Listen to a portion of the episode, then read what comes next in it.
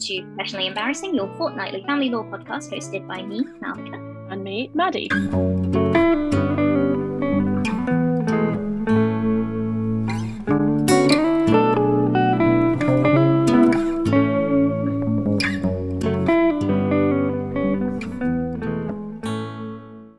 First off, can we say a massive thank you to everyone who has rated, reviewed, and followed this podcast since we launched episode one?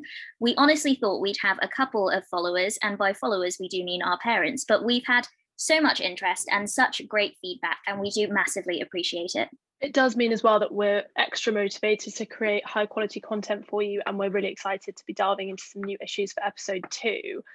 We obviously have seen um, the conjoined domestic abuse appeal judgment re HN, which was handed down yesterday. But because we're recording so soon after, we're not actually able to discuss it in this episode. But we are going to let it sink in, think about what we want to say, and then do a bumper episode three all about it.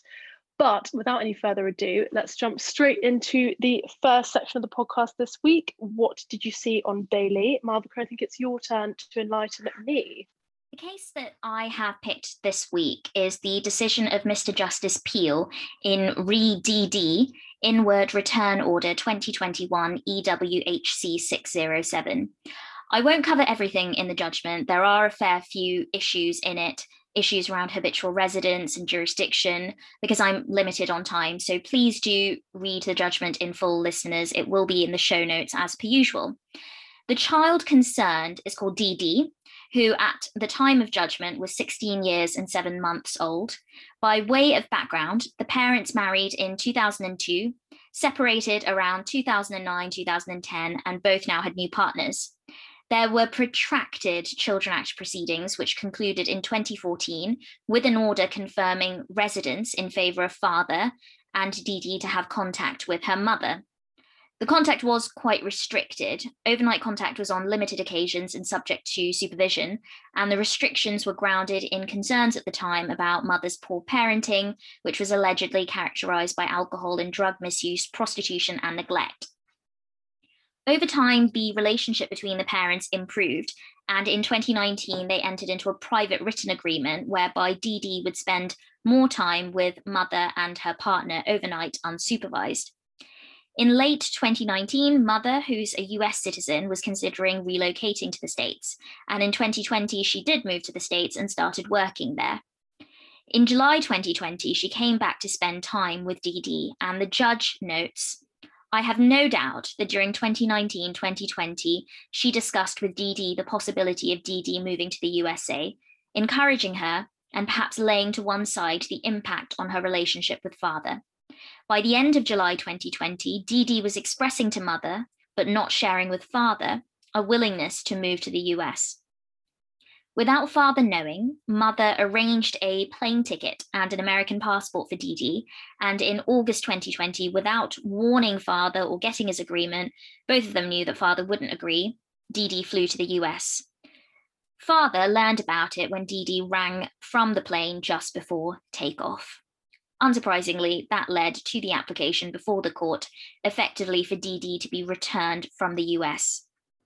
After DD flew to the US, it completely spiraled out of control. On the 31st of August, father contacted mother's new employers, making accusations and sharing information about the previous proceedings, which he absolutely should not have done. And he accepted he overreacted and gave an undertaking, a promise to the court not to repeat that behavior, Mother, on her part, applied for protective orders in both jurisdictions.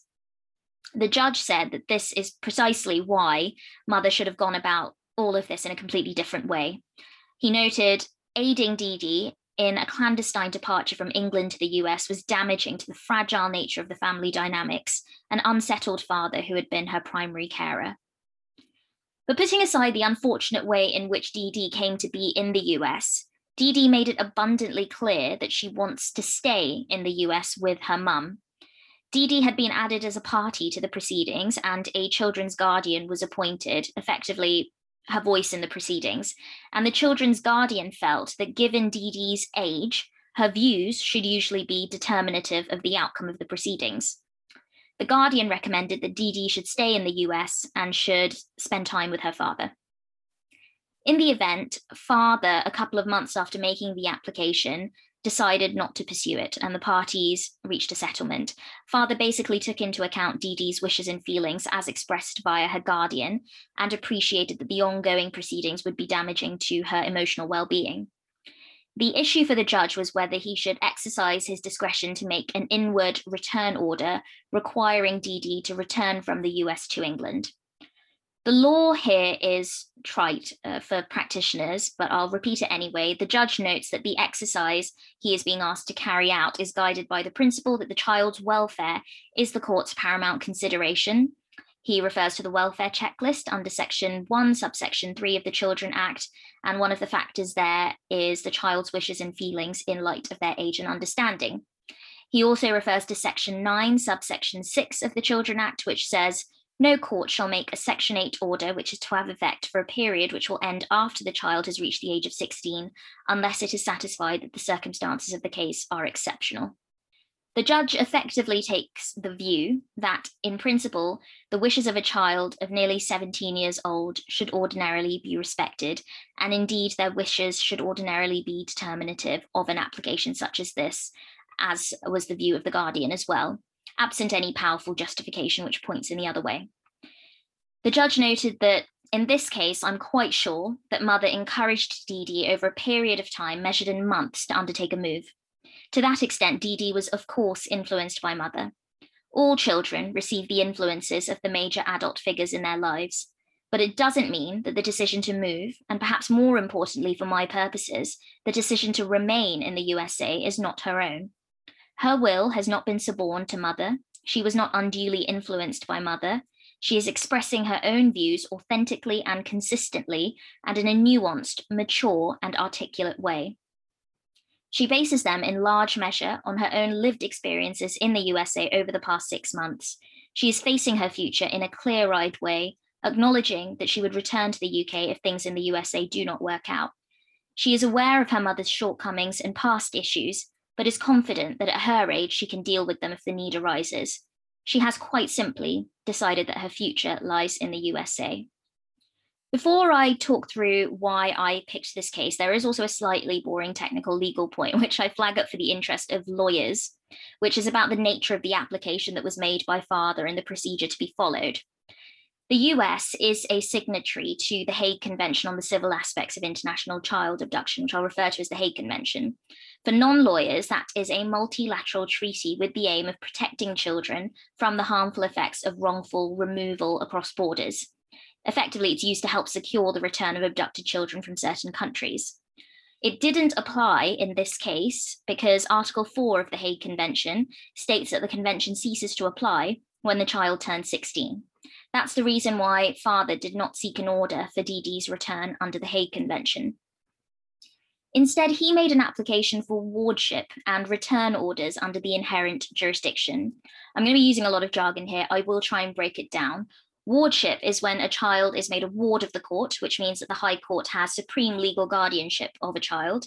And the inherent jurisdiction of the High Court is effectively a catch all provision when there isn't any existing law that covers the situation.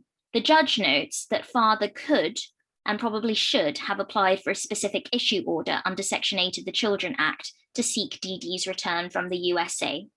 A specific issue order is an order which is granted by the family court to do with a specific aspect of a child's upbringing. So, what it says on the tin.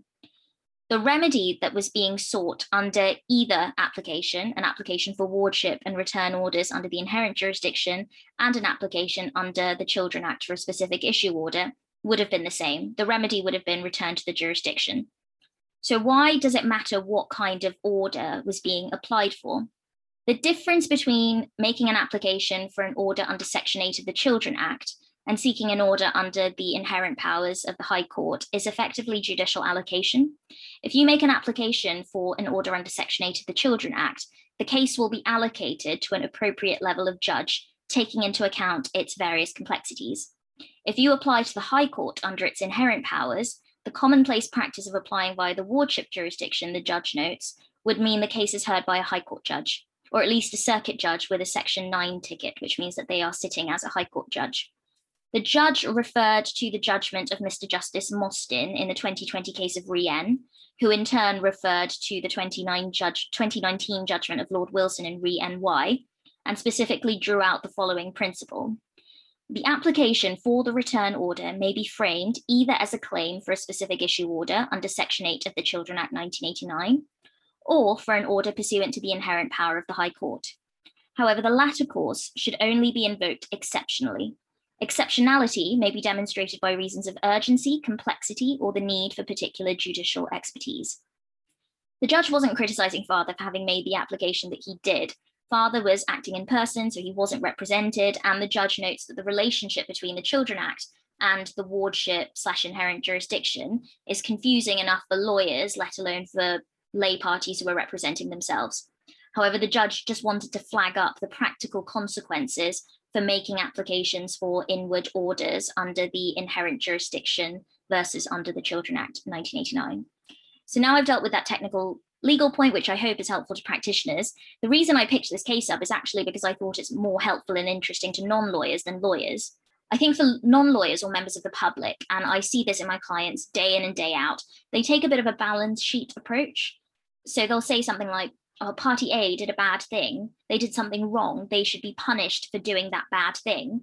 And I should have an appropriate remedy for the fact that they did that bad thing and it had negative consequences for me any non lawyer who was listening to me recounting the facts of this case probably thought that the direction in which this was heading was oh, well, mother took this child in secret to the USA without her primary carer's knowledge. Surely the only fair and logical outcome is that Dee Dee is sent back to live with her dad. No. This is a good case to demonstrate that it's really not about the adults. It's not about the parents. For someone who's who's new to family law and doesn't necessarily know how things work. The court is guided by the child's best interests, and that is its paramount consideration, the child's welfare. The court doesn't care about the tally sheet between the parents, what they have done to each other, whether that was wrong, how they have wronged each other. Looking at this child who, at her age, with her clearly expressed wishes and feelings, would suffer emotional harm if forced to do something that she doesn't want to do, i.e., return to the UK. Although mum went about it in a way which was entirely unacceptable and not in the way any parent should go about the relocation of the child. It's not really about that at all. And this is a pretty compact, discrete case to demonstrate that point for anyone who's new to family law, which is why I picked it. Yeah, wow. I think that's a I think that's a really interesting case to have chosen actually. I think for two reasons. The first is it's such a good example of how things move with the age of the children because we know as practitioners that children's wishes and feelings do not become definitive until they're at least in their teens, if not sort of early teens, late teens, depending on the maturity of that child. But also that at some point you've got to stop thinking about this as a children act or a child welfare point really because if someone is 17 i mean at 17 you can do all sorts of things. You can drive um, you can go out you can do whatever you want to do within reason. You're one year away from being a fully fledged voting adult so it's very difficult for the court to put themselves in a position where they can say that their imposition of something that is against that child's will is somehow in their best interest. And that reasoning requires a huge amount of justification, doesn't it? I think also another thing that you raise, which I think is a really interesting point, is this idea of a remedy from the family court. And I think this is something that you encounter a lot when you think about why family law is different from other areas of the law, particularly things like civil law or sometimes even criminal law you don't always get a remedy really. You get a resolution or you get a suggested approach. You very very rarely get a one-sided i have won everything and therefore i get all the remedies i want approach. Even in financial proceedings um, it's often a tussle between the two parties. You'll get a bit of what you want and a bit of what they want and the court will come to a resolution. But very rarely do you come to the family courts with a clear remedy in mind and that is the remedy that you achieve and I think it's quite an interesting way of this case, particularly separating family law from the broader idea of adversarial legal proceedings, because it doesn't work like that. You know, when you're looking at people's lives, and this is a court that's tasked with making decisions about essentially an adult or nearly an adult who can really do as they wish and deciding what is best for them. And if you have a mature, nearly adult who is able to articulate their feelings and is saying, I don't want to move, there is no court in the land who's going to say, well, I think it's better that you do or don't. So I think it, it, does demonstrate that tension in, in family law in terms of children's ages as they get older. The nature of proceedings changes entirely. I mean, the first thing you check whenever you get a brief is how old is the child. and this idea of what is the purpose of the family courts because it's not to provide a remedy to one parent over the other it's to come to a satisfactory resolution that favors the family as a unit and favors the child's welfare as paramount.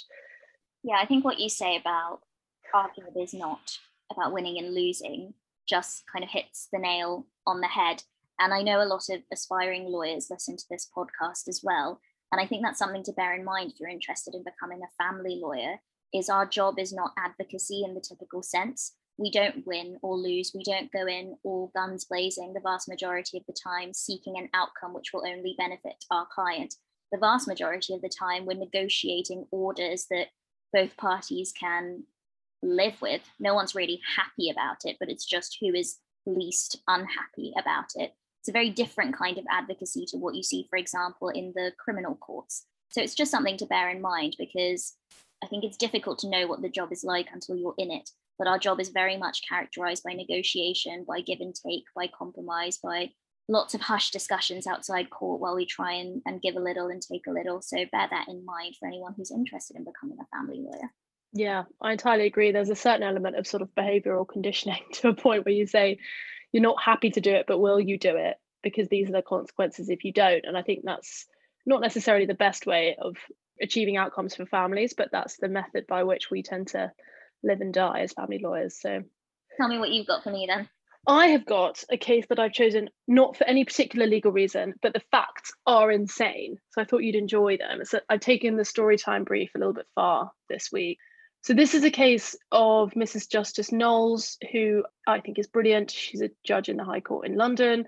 It's from January 2021 and it's called ReZed brackets care proceedings colon surrogacy close brackets. And it is an accompanying judgment to a parental order made in surrogacy proceedings.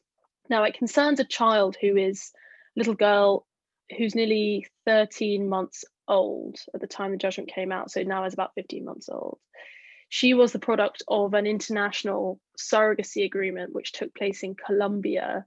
Her biological mother, the surrogate, sorry, not biological mother, her surrogate mother, the gestational mother, is called EF, and she carried the child with some donor eggs and the biological father's sperm. The biological father is called AB. So we've got AB is the biological father, we've got EF, who is the gestational mother, and we've got CD, who is AB's partner and cohabitee, and they want to have the baby together. They're a couple who want to have the baby together. Now, the reason that proceedings, this matter even came before the court proceedings happened, was because of CD, who is the biological father's partner. Now, CD is a man who experienced a very difficult childhood. He was in care as a child and was sexually abused by his own brother when he was a child and then moved to the care system when he was 11 and remained in the care system till he was 18. And as a consequence of that, he went on to become a sexual offender. And in 1990, he was convicted of eight offences of indecent assault on a male aged under 14 years. I think that's something that you and I can pick up on at some point this idea of kind of victim perpetrator narrative, which you see all the time in the family courts. But CD received a probation sentence for three years. He's not on the sex offenders register. And he had um, court prescribed treatment and therapy. And through that therapy he took huge leaps and bounds realized that what he'd done had been abusive and indeed realized what had happened to him had also been abusive. So that was in 1990 fast forward to 2021 ab and cd are in a very happy settled relationship. They travel to colombia to undertake the surrogacy agreement with the donor eggs and ab's um, sperm the surrogacy agreement is successful the mother is pregnant with twins. Now, another complicating factor, very sadly, one of the twins who was born, the Z and Y, Y died at birth, and Z, who is the living child, spent the first few weeks of her life on a neonatal intensive care unit in Colombia. Now, A, B, and C, D, parents, proposed parents, arrive in Colombia in January 2020 when the child is well enough to be discharged from hospital she's not well enough at that stage, the, the baby, to travel to Thailand, which is where AB and CD live, but they are British nationals. Are you following me so far? People taking notes? About. so they're in Colombia, baby's born, but baby can't travel. so AB, who is the biological father, has to leave Colombia to go to Thailand to resume working. CD, the partner who's got the history, stays in Colombia, cares for the baby with the surrogate mother for a period of time. During that period of time, COVID takes hold, and CD and the baby are stranded in Colombia. They can't leave because of COVID. They can't enter Thailand because of COVID. So they don't know what to do. Eventually, they they realize they can get a flight from Colombia to the UK, CD and the baby. Now, bear in mind that CD is not, no biological relation to the baby, but the surrogacy agreement's been recognized in Colombia, so they have parental responsibility in Colombia for the baby. So they fly back, CD and Z, AB's in Thailand. They fly back to the UK, and then there's a point at which they re enter the UK where things get a little bit tricky. And this is where essentially what is said is that there's a number of documents and paperwork required for CD to enter the UK with the baby because obviously he's not biologically related to the baby. So all these documents are given, signed consents by the father and the surrogate mother, etc., etc. CD arrives in the UK with the baby at an unnamed airport. And what Border Force say is that he tried to conceal the baby in his jacket. So he wasn't open about the fact he had a baby with him. And he didn't appear to have the appropriate documents for her. So Border Force stop him and ask him if he has any convictions in relation to children. He says he does because of the 1990 stuff that had happened. So that then triggers a huge waterfall of proceedings by which the local authority are notified of CD and Z's arrival in the UK, and the social services descend, and the baby is taken into police protective custody. So it's all gone absolutely peak tong at this point. The biological father is happily in Thailand, doesn't know any of this has happened. The biological father's partner, CD, who is the surrogate father, is in the UK with the baby, and the local authority are issuing proceedings as against them because of these historical offences against children. Eventually, they work out what's happened, but following contact with the local authority, the biological father who's in Thailand agrees to accommodate the child under Section 20. So there's no need for any orders to be made. They agree that the baby should be accommodated under Section 20 until such time as things can be sorted out. For anyone who doesn't know what Section 20 is, it's consensual accommodation by the local authority. So you don't need an order. The parents just agree that the baby should be taken um, into local authority accommodation for the time being. So we're left in this position where you've got a local authority who are concerned about CD's convictions and the circumstances which have led to Z coming to the UK, and they issue care proceedings in May of 2020. The proceedings are immediately transferred to the High Court, and the High Court order a psychological assessment of both fathers, A, B, and CD, and medical records of CD and previous convictions stuff. The clinical psychologist undertakes the assessment and finds that both of the men are delightful, have an enormous amount of commitment to this baby. She finds them very open. She commented that CD, in particular, despite this um, past, had a, very good level of insight into his own history and that his risk of abusing Zed or any other child was extremely low. They reported that both fathers had a very respectful, supportive, and loving relationship, and that neither of them were a risk to the child. So, we're still in proceedings. The child's still accommodated under Section 20. There's been no specific threshold pled because of the Section 20 accommodation. The local authority complete a parenting assessment. That parenting assessment is very positive and recommends that the baby is returned immediately to the care of her fathers. There is then a hearing in October 2020. So this has now been going on for some five months. The local authority then say at the hearing in October, we want to withdraw. There's no issues here. We can't see any reason why this baby can't go back to the care of her parents and she needs to go back to Thailand where the parents live and live with her fathers. Fine. Now, for any non lawyers listening, you can't just withdraw proceedings. You need an order or you need consent of the court to withdraw care proceedings if you're a local authority. And that is why the matter came before the court, because the local authority had to make an application for withdrawal because previously they hadn't needed to because the baby was accommodated under Section 20. So the court finds the following. I am satisfied, as is the local authority, that CD did not attempt to conceal the baby on his arrival in the United Kingdom. He was travelling on a humanitarian flight authorised by the Foreign and Commonwealth Office and the UK Border Agency and was clearly carrying a baby and a baby seat. He volunteered Zed's passport. It is difficult in those circumstances to envisage how it could possibly have been thought that he might have attempted to conceal Zed. The relevant inquiries with the surrogacy agency in Colombia were undertaken, and it was held that the surrogacy was legitimate in Colombia, and the family court in Colombia had made an order confirming that the surrogate mother no longer had parental responsibility for the baby and that parental responsibility was with the fathers. Now, the judge goes on to say that the local authority has to be credited for signalling at the earliest possible opportunity that it wished to withdraw the application for the public law order. So it was right that they did this, but it took obviously the psychological assessment and the parenting assessment for them to make an application to withdraw. And then what the court says about applications to withdraw, which I think is an interesting point to make because it was recently clarified in a case called GC in a local authority, which was in 2020. And this case reaffirms the dicta in, in GC, which basically says, I'll, I'll read from this case, um, it's a paragraph 27. The local authority is required to seek the court's permission to withdraw the application for a care order pursuant to Rule 29.42 of the Family Proceedings Rules 2010. The case law in relation to such applications has recently been considered by the Court of Appeal in the case of GC and a local authority 2020. The Court of Appeal reviewed the relevant first instance authorities in its judgment and endorsed the approach summarised as follows at paragraphs 19 and 20 of its judgments. This is from GC.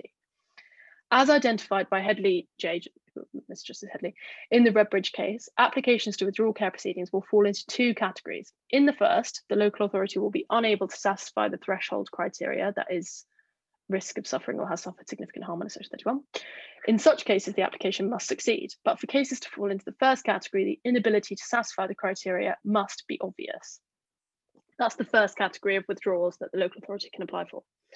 The second category, there will be cases where, on the evidence, it's possible for the local authority to satisfy the threshold criteria. In those circumstances, an application to withdraw the proceedings must be determined by considering, firstly, whether withdrawal of the care proceedings will promote or conflict with the welfare of the child concerned, and secondly, the overriding objective under the family procedure rules. Therefore, the judge goes on to say, the first task of the court is to consider first whether the threshold criteria is satisfied, and if it is not, then permission to withdraw, of course, must succeed. All parties in this case supported the local authority's application. There is no evidence that the child had suffered significant harm. This case was really essentially about the likelihood of any harm flowing from the historic convictions of CD, who was going to be one of the fathers of the baby. Essentially, what the court goes on to find is that I'm satisfied that this case falls into the first of the two categories identified in GC of withdrawal applications, that this is where the local authority is unable to satisfy the threshold criteria for the making of a public law order. This was an entirely different case to GC. That case concerned a child who'd sustained injuries and where the child judge had acceded to an application to withdraw the proceedings at an interlocutory stage. However, this case, I grant the local authority permission to withdraw its application for public law orders because the threshold criteria clearly cannot be made out and could not be satisfied. So essentially, this is a lesson in what happens when things go a little bit wrong. Now, I think it's understandable to say, and I think the Guardian rightly points out in this case, that the local authority had a duty to investigate the historic convictions of CD. And I think we've all seen it in cases where one party has historic convictions against children, particularly sexual offences against children, and that does trigger a significant level of safeguarding, rightly so. But in this case, it's quite clear that that is not necessarily a barrier to a, sort of happy ending. The court was very clear in this case that the particular father concerned CD had undergone a huge amount of work to understand the basis upon which he had committed those offences and was very unlikely to recommit those offences. And in fact, AB, who was the biological father living in Thailand, there were no concerns about at all. And so, in this case, because the child had been accommodated under Section 20, there has never been any determination by the court, even on an interim basis under Section 38, as to whether the threshold criteria was made out. So it took until the local authority applied to withdraw for there to be a determination as to threshold, and the court found the threshold was not made out. So I thought that was quite an interesting case, not only in terms of when can local authorities withdraw and when is threshold made out, but also just factually is one of those cases that really indicates the issues, first of all, with international surrogacy, because the court does have a sister judgment to this one in the same case of a parental order being made I can't find it, but if I do find it, I'll I'll let you know. But firstly, in terms of parental orders being made, accompanying that, the difficulties with international surrogacy when you come into the country with a child who technically or legally don't have parental responsibility for in this country. But secondly, how long it can take before a local authority realizes that they don't have threshold criteria and shouldn't have issued proceedings. Um, and if you're a parent who's keen to work with the local authority and keen to be open and honest and do whatever you're told to do, then it might take months for you to realize that the local authority could not prove their case in the first instance. So, an interesting one. What do you think? Have you managed to follow that? Sorry. I have followed it. I have so many questions. What was how much time elapsed between the child being accommodated in foster care and being returned to the parents and these proceedings concluding? Uh, it appears about about nine months. That's horrific. I do want yeah. because I, I don't criticize the local authority for wanting to wait for the outcome of the parenting assessment, wait for the outcome of the psychological assessment before taking a view.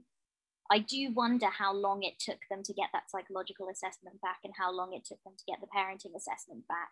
It is a long standing issue and I've written on it quite regularly that we are struggling to get experts to report in a timely manner in the family courts. And I wonder if it took a while for the psychologist to come back and that constituted delay, which was obviously affecting the, the ability of this child to be rehabilitated to her parents. So I do wonder how long it took for that psychological assessment to come back. And I, I wonder how long it took for the parenting assessment to come back because I imagine the parenting assessment would have waited the outcome of the psychological assessment before making any recommendation. So there would have been that knock on delay.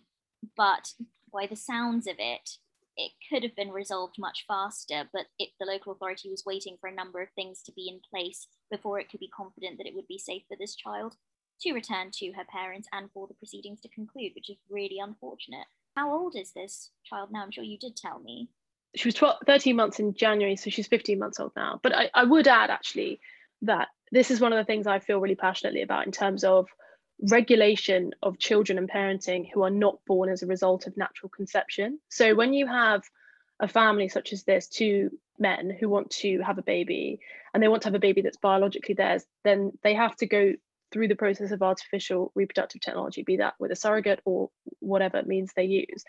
And those methods are undoubtedly more scrutinized, particularly in terms of welfare, than they would be if, for example, this man AB had had a baby naturally with a woman, which didn't involve the use of a surrogate or didn't involve the use of legal means to obtain parental responsibility. If they just had a baby and that woman had had historic convictions relating to children, no one would ever have known. They would have been able to just raise that baby however they wanted to. There would have been no question about welfare until, unless and until something further happened. So I think it's it's a really good demonstrative case of what I think is a real disconnect between welfare as looked at when you're using artificial reproductive technology, surrogacy, or anything, because the courts are already involved and therefore it's up to the courts to make a welfare consideration, as opposed to natural parenting, natural conception. And I say natural biologically, I don't mean it in any other way than that, um, that doesn't involve the use of technology, is what I should say that doesn't require any scrutiny. There is no scrutiny about when and who can have children, rightly so, when, when and who can have children, unless you're using reproductive technology or surrogacy. And then there's a huge amount of scrutiny, and it results in cases like this where children are separated from their parents, perhaps for a very long period of time. So I think it does really demonstrate that disconnect between what are we doing really to equalize non-traditional families and the use of non-traditional methods of creation what are we doing to equalize those in the face of natural and i say natural quote quotation marks conception because it wouldn't have happened if they'd had it had the baby between the two of them would it there would have been no state intervention at all well i don't know about that i think if if there had been if it wasn't a same-sex relationship and if there had been one party who had had historic convictions for child sex offences then i think in any event the local authority would have at least had them on their radar um, or would have investigated well, under a CIN. You say that, but but this in this case, CD wasn't on the sex offenders register, so they wouldn't have known. I mean, I, I mean, I've I've not had a direct experience of it, but I'm sure there are cases where people have had who've had historic sexual offences have gone on to have children with no concerns at all. I, I mean, maybe you're right, but um, it's it's an interesting indication of that dichotomy, I think. And also, I'm very grateful. Malvika's actually, just as we've been talking, sent me the parental order judgment, which is the sister judgment to these public law proceedings. And I'll just read out the final paragraph. Obviously, the parental order in favour of A, B, and CD was made, and I think it's quite a nice little summary of where we are. So the judge says at the end of the parental order judgment, which is ReC Parental Order Child Same 2021, the circumstances that arose in this case are highly unusual. I conclude by paying tribute to A, B, and CD. They have conducted themselves with dignity and patience throughout their dealings with the local authority and the court. Both have been subjected to intense scrutiny and searching assessment. That process has vindicated them as parents for Zed and put paid to any lingering doubts about their suitability. I met with them and saw Zed with them. Zed is a delightful child who's relaxed and happy with both of them. She has brought great joy to their lives and they clearly adore her. I've no doubt they will do all in their power to give her a happy and secure childhood. So it's got a happy ending, which is nice. And you don't really see that in public law. So congratulations to AB and CD. Right, Maddie, I have a new segment for you. Go on. So I was reading a tweet actually by Jack Harrison in Queen's Court, who was involved in your surrogacy case. He tweeted that ah. why I knew where it was. So he tweeted uh, a while ago saying, a new low for family court acronym confusion this morning in sunny Blackpool. The local authority announced that a case is to be reallocated to the SOC team, but nobody, including the social worker and highly experienced local judge, knows what on earth it stands for. So that gave me an idea. And I've decided that I'm going to gather a whole, a whole long list of acronyms, some of them which will be very obvious, absolutely completely easy for you to work out. You'll know the answer straight away. Some of them perhaps a bit trickier. I mean, do you know what SOC stands for? I certainly didn't. I've got no idea, I'm afraid. What is it? I'm not sure. I think he tweeted about it. I think it's supporting our children or something. Jack, let us know. Write into the show, let us know. Okay, so you want me to do acronyms? All right. There's about 1500 in family law, so we'll have to see how we get on with this. Some of them are really easy, like I said, you'll know them straight away. And then I've tried to throw in the odd curveball and see how you how you fare. Right, easy ones to start off with. GAL, G A L. Guardian ad litem. Well done. CIN, C I N. Child in need. ICPC. Uh, I don't know. International Centre for the Protection of Children that's a bold, bold suggestion. No, it's nothing that exciting. It's in, it's Initial Child Protection Conference. Oh right, yeah, of course it is. Sorry. The FHDRA, use it all the time. Do you know what it stands for? It stands for First Hearing Dispute Resolution Appointment. Well done. FGC. Family Group Conference. EDT. EDT. Shall I use it in a sentence? Yeah an issue arose overnight and the parents couldn't contact the allocated social worker, so they contacted the EDT team. I'm not actually sure that made it any easier, but there you go. Emergency something team? Yep, emergency duty team. Oh, duty, of course. Right, CIC, C I C. It's used all the time locally, but I had no idea until I moved to Birmingham because we used a different term for it when I was practicing in London. Oh, see, I see. Oh, is it is it the CAFCASS thing? Contact intervention something? No, you're thinking of CCI. I am. What is it? Child in Care, which you probably know is LAC. LAC, yeah, that's LAC. Sorry, Birmingham, you're wrong there. as soon as I moved to Birmingham, and people were telling me, well, of course, that could be reviewed in the CIC process. And I had absolutely no idea what they were talking about. But there we go. NYAS, Oh, National Youth Advocacy Service. Yep. And the last one, CAFCASS. Oh, Child and Family Court Advisory Service. Mm, almost. Child and Family Court Advisory and Support Services. Oh, come on. But Mine still spells CAFCASS. That was really impress- impressive. I wouldn't have even gotten that far with CAFCASS. And I don't think I would have known some of the others unless I'd looked it up right away. But anyway, no, there are a few I see, especially yeah, social services have a lot of different ones and regional ones as well that are difficult. I can't remember what the SOC team stands for, Jack. I think it's supporting our children, but let us know. And if you can yeah. any other inventive acronyms that we won't have come across, please do tweet them to us and let's see if we can figure them out. We're always willing to learn. Right. So next segment is tweet of the week, or actually tweet of the fortnight. We need to change the name, but uh, tweet of the fortnight. Malvika? I feel like it's become a fixture now. We can't change it to tweet of the fortnight. Yeah, tweet of the week. It's just called tweet of the week. Mine's not actually a tweet. Mine's a LinkedIn post. Does that count? Yeah, I'll allow it. It's a LinkedIn post by Elizabeth Rimmer, who's the CEO of LawCare. Lovely lady. Hi, Liz. Um, I think you might listen to this podcast. I don't know. I think LawCare tweeted us. I'm not sure. Anyway, her LinkedIn post shared this article about a junior lawyer who was in a panic for making a mistake because she'd sent an email with medical documents to the wrong person. And then she had misled the intended recipient about what had happened to it. And she got slapped with, I think it was a six month suspension and quite a hefty fine. So Liz wrote, We've all done things like this. Early in my charity career, I transferred £50,000 to an organisation instead of £5,000. Brackets, we got it back, but it took nearly a year. The organisation was outside the UK. And it taught me a lesson. I always say to anyone I work with if you make a mistake or something goes wrong, tell me, we can try and sort it. I had told my boss about the 50k as soon as I realised. I still remember the conversation. I did feel sick, but he was great about it. His response was, let's get it fixed, and that has stayed with me for the rest of my career. I stayed in that job for another nine years. I should thank him. I felt sick even reading that, that yeah that status. That makes me uh, shake. I'm physically shaking. But yeah, why is that? Why are we physically shaking reading something like that? It was clearly an honest mistake and it's not the end of the world. It can be rectified. But Liz was referring to not only that case of someone called Victoria Whelan, who I assume is, is not a relation, Maddie. No relation. No, I can assure my clients of that. No relation. And that article said Victoria Whelan described being blinded by panic after discovering she'd sent medical documents to the wrong address and then trying to mislead the intended recipient about what had happened. So she sent an email, mistakenly addressed it to someone unconnected to the matter.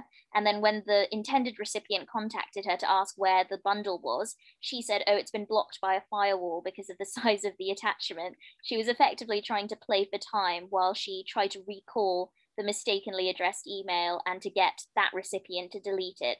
But I think the point that Liz is making is why was she blinded by panic because mm. of a of a data protection issue, which we will come across day in, day out when we're sending documents to all sorts of parties, accidentally CCing in someone that we shouldn't have CC'd in.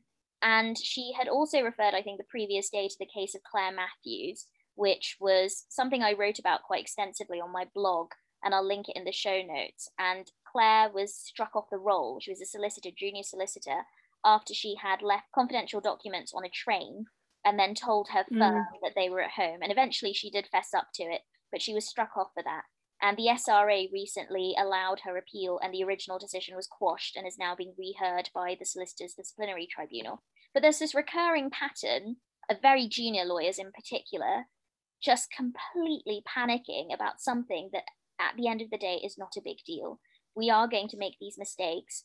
But why is it that certainly women like Claire and Victoria reacted the way they did? And the fact that we felt sick even reading what Liz wrote about sending mm-hmm. £50,000, we can probably empathize with that degree of panic. Why do you think that people like us and people like them overreact to that extent? I'll tell you what I think about this. And it actually links in with my tweet of the week as well, which I know you know it does. But I think that there is such an emphasis at right and rightly can i just say very clearly that i think it's right to place an emphasis above almost all else on honesty at the bar. And that's because and as a solicitor and that's because so much of what we do relies on honesty. Firstly because we're officers of the court and we draft orders all the time. We give facts to the court all the time updates and things that the court hasn't heard specific evidence on. We are vectors of information. So it's incredibly important for us to be as open and honest and truthful as is humanly possible. And I say humanly because obviously that means there are human errors involved in that. If you make a mistake, then you make a mistake. And we've all done it, sent emails to the wrong people, CC'd in the wrong person, sent a position statement to the wrong judge, or whatever it might be. And that's fine but you just have it's about how you deal with it. And i think the problem and i think what we're both in agreement with the problem is that we're creating a culture whereby junior barristers and lawyers are so scared about the impact of those mistakes that they lie about them. Because you only lie well for you lie for a number of reasons as we know from the lucas direction. Panic fear to cover up something because you don't know what else to do, because you're ashamed, because you're guilty, whatever. There are lots of reasons to lie, but it's the lying that's the problem. It's not the mistake. And I think we need to, as a profession, really have more focus, especially on the bar course, because if you, I don't know if you remember your ethics exam in the bar course, but oh my God, never was anything more stressful than those ethics classes and i always got it wrong my intuition was always wrong and i thought i was like an incredibly unethical person because of that but there has to be more emphasis on the fact that especially now in this remote world you know courtrooms and computers mistakes are going to happen. You're going to send the wrong thing to someone. You're going to slip your finger and email the wrong person. You're going to forget to do something by a deadline. You're going to do this you're going to do that. But it's so much better to fess up to it straight away and have it be dealt with rather than lie about it. And i think the temptation is well no one will find out. It's fine. I can buy myself 10 minutes to sort it all out. No one will ever know. That temptation has to be fought and I don't know what it is about the law particularly. In fact, I do know what it is. It's because of the serious nature of what we do, right, and the consequences on people's lives. But that intuition to try and cover it up has to be stopped. And I think that's not to judge anyone who's done it, and not to judge anyone who will do it in the future, and not to judge anyone who feels that way. We've all felt that way, but it's driving home the narrative that like bad things are going to happen. It's how you deal with them rather than the fact that they've happened and i don't know i don't i mean i would hope that as we get into a more kind of diverse mature self-reflective bar that we're able to fix these issues. But you're right the cases that we talk about me and Malvi talk about this a lot but like the cases that we've looked at are women they're junior they're in big big firms or they're in big big chambers and they're terrified of the reaction. And that is not unconnected the fact that they are junior women to the fact that this has happened and I think we need to examine the way that we treat junior members at the bar anyway, but particularly in relation to mistake making. Everyone does it. Everyone has a case that they learned something from because they made a mistake or they didn't do something on time or they did something that they shouldn't have done. You don't do it again, but you've got to learn the lesson and it will happen. And I don't know what training or I think the Bar Council, in terms of the BPTC programs, has a lot to answer for in relation to this, but we're seeing it a lot and it's got to stop. It's got to stop. Yeah, I completely agree with what you said about our ethics courses. I, I was very much the same as you. I think I'm a very morally driven person. I think I have a pretty good gut instinct and I think I have pretty good intuition. But the way the ethics courses are framed are so prescriptive. And so these are the points that you have to hit, and these are the core duties that you have to address in order to get the marks in the exam. That it completely takes away any sense of common sense. It takes away how we should intuitively approach ethical dilemmas. And I think that, if anything, I left the ethics course with less common sense than when I went into the ethics course. And I became totally. terrified of breaching a minor rule, which might end up with me getting struck off, that I was losing a sense of let's look at this holistically, let's see what the options are, and let's see how the various interests balance against each other.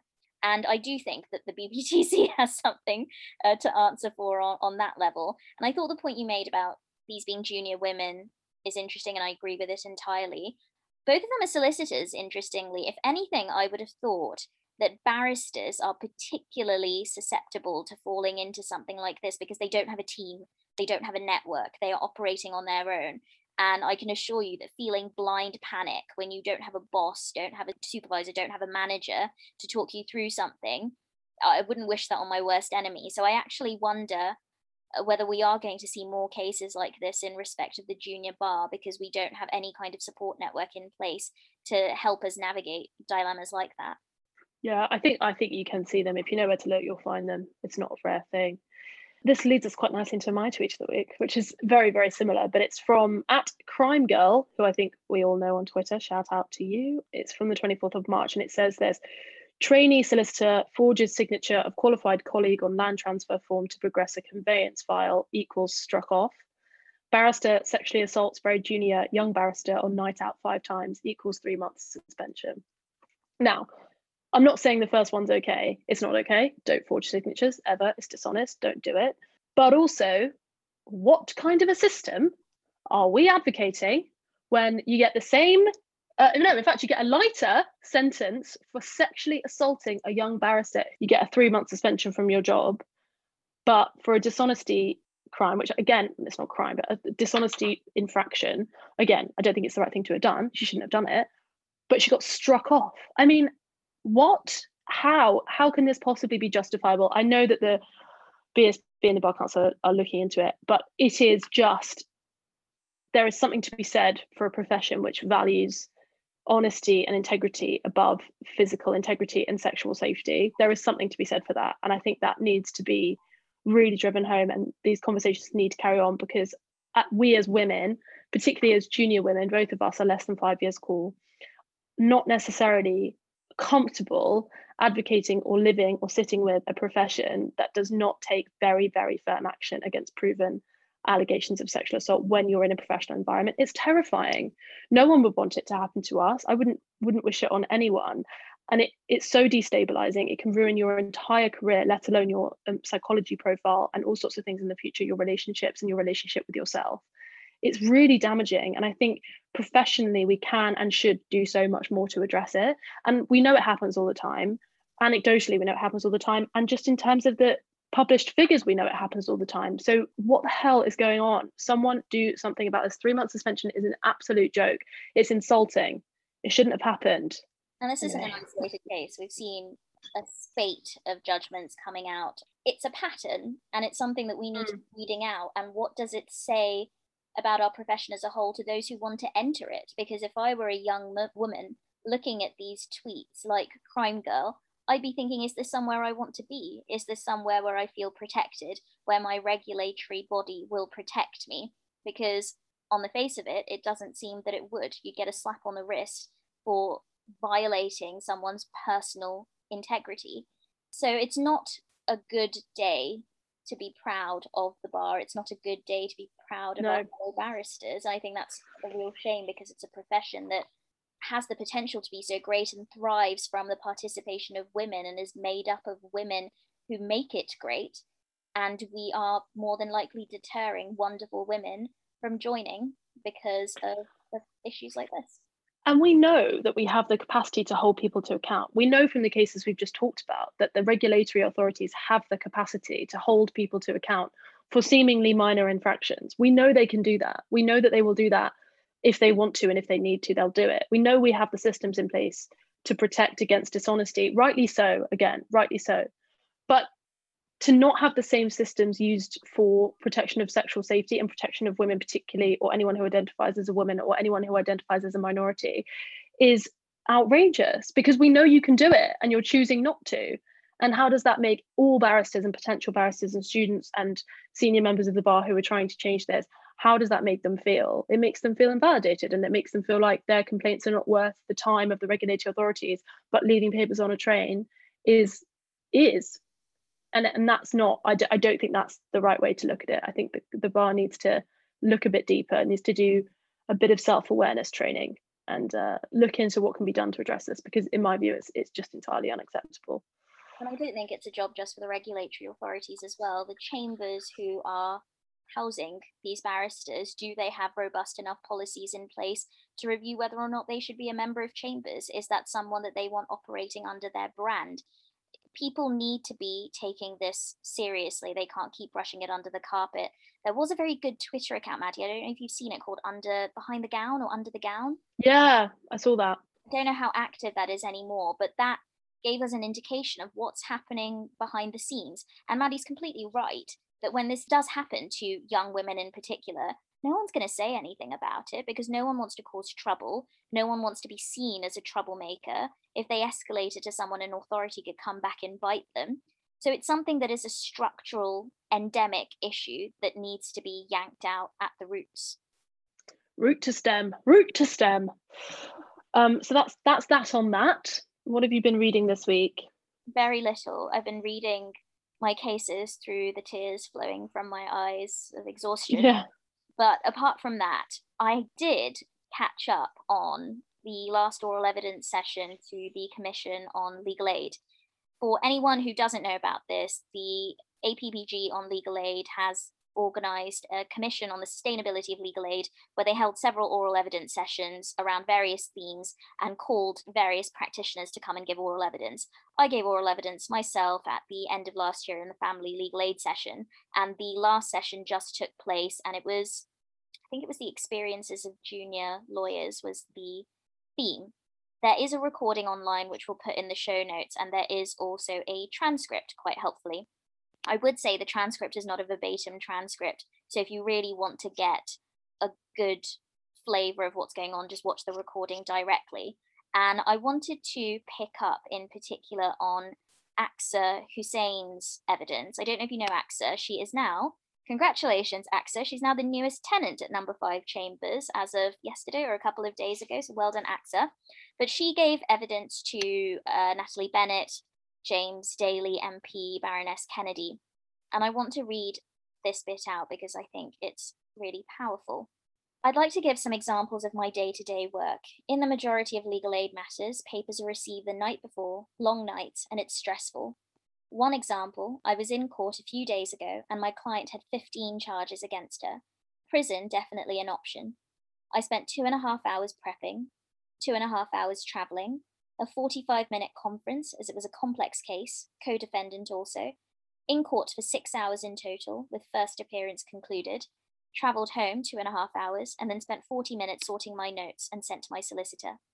I was paid £50 plus VAT for all of that work because it's a fixed fee, irrespective of the complexity of the work.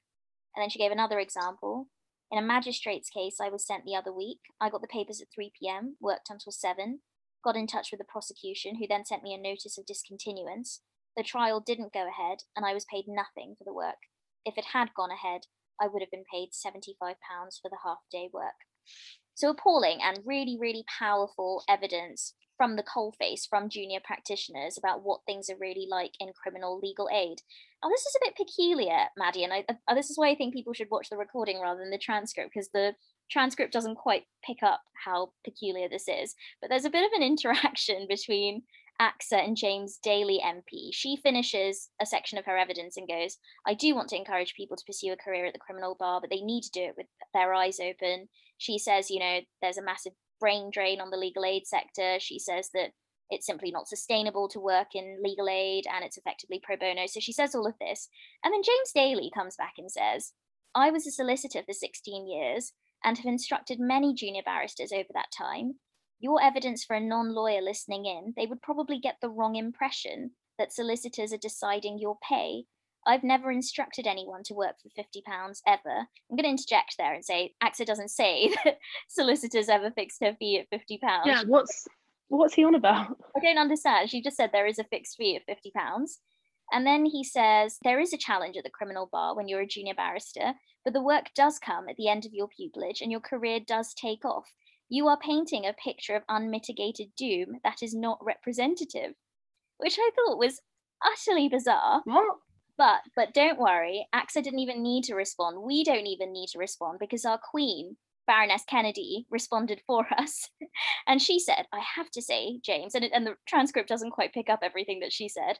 I have to say, James, you've really not kept in touch with the cuts over recent years. Legal aid has been obliterated for this type of work. And Aksa, I'm saddened to hear that someone as talented as you is having to deal with this in the way you are. So I thought that was quite funny, weird drama going on in the oral evidence session. We'll link that in the show notes, but that's what I was watching.